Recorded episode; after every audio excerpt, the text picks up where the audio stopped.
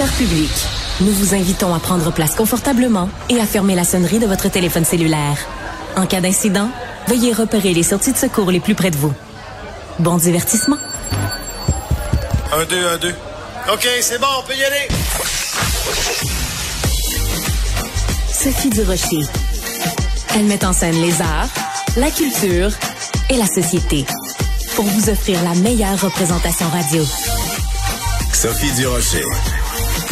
Tout un spectacle radiophonique. Bonjour tout le monde. Vous le savez, ma force, c'est le culturel, ben, la culture, la société en général.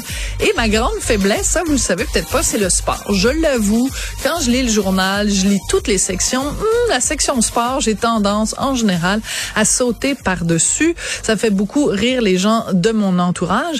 Mais euh, donc, quand on a dit, bon, un certain dénommé Suzuki, qui est nommé capitaine du Canadien, ça me passait un petit peu 28 pieds par-dessus la tête.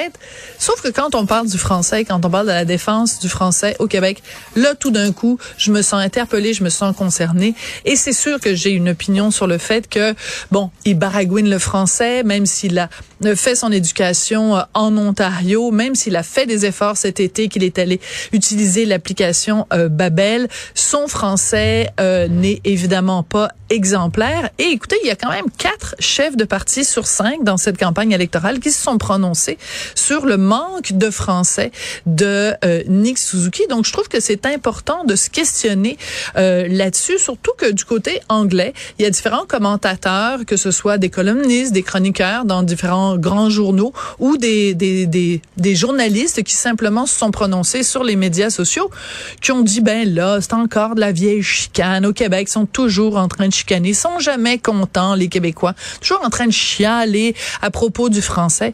Ben, je m'excuse, va falloir que vous vous habituiez, mes chers amis, à Toronto, puis à Calgary, puis à Vancouver, puis même à Montréal. Va falloir que vous vous habituiez au fait que au Québec, on défend le français.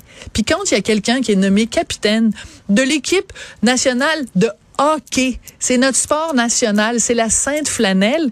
S'il est même pas capable de s'adresser à ses partisans dans leur langue, ben il y a un problème. Puis je m'excuse, mais ce n'est pas être intolérant que d'exiger ou même demander du bout des lèvres que M. Suzuki puisse s'adresser à nous en français. Et rappelez-vous, il y a quelques années de ça, il y avait un nouveau joueur pour les Blue Jays de Toronto, euh, un M. Guerrero.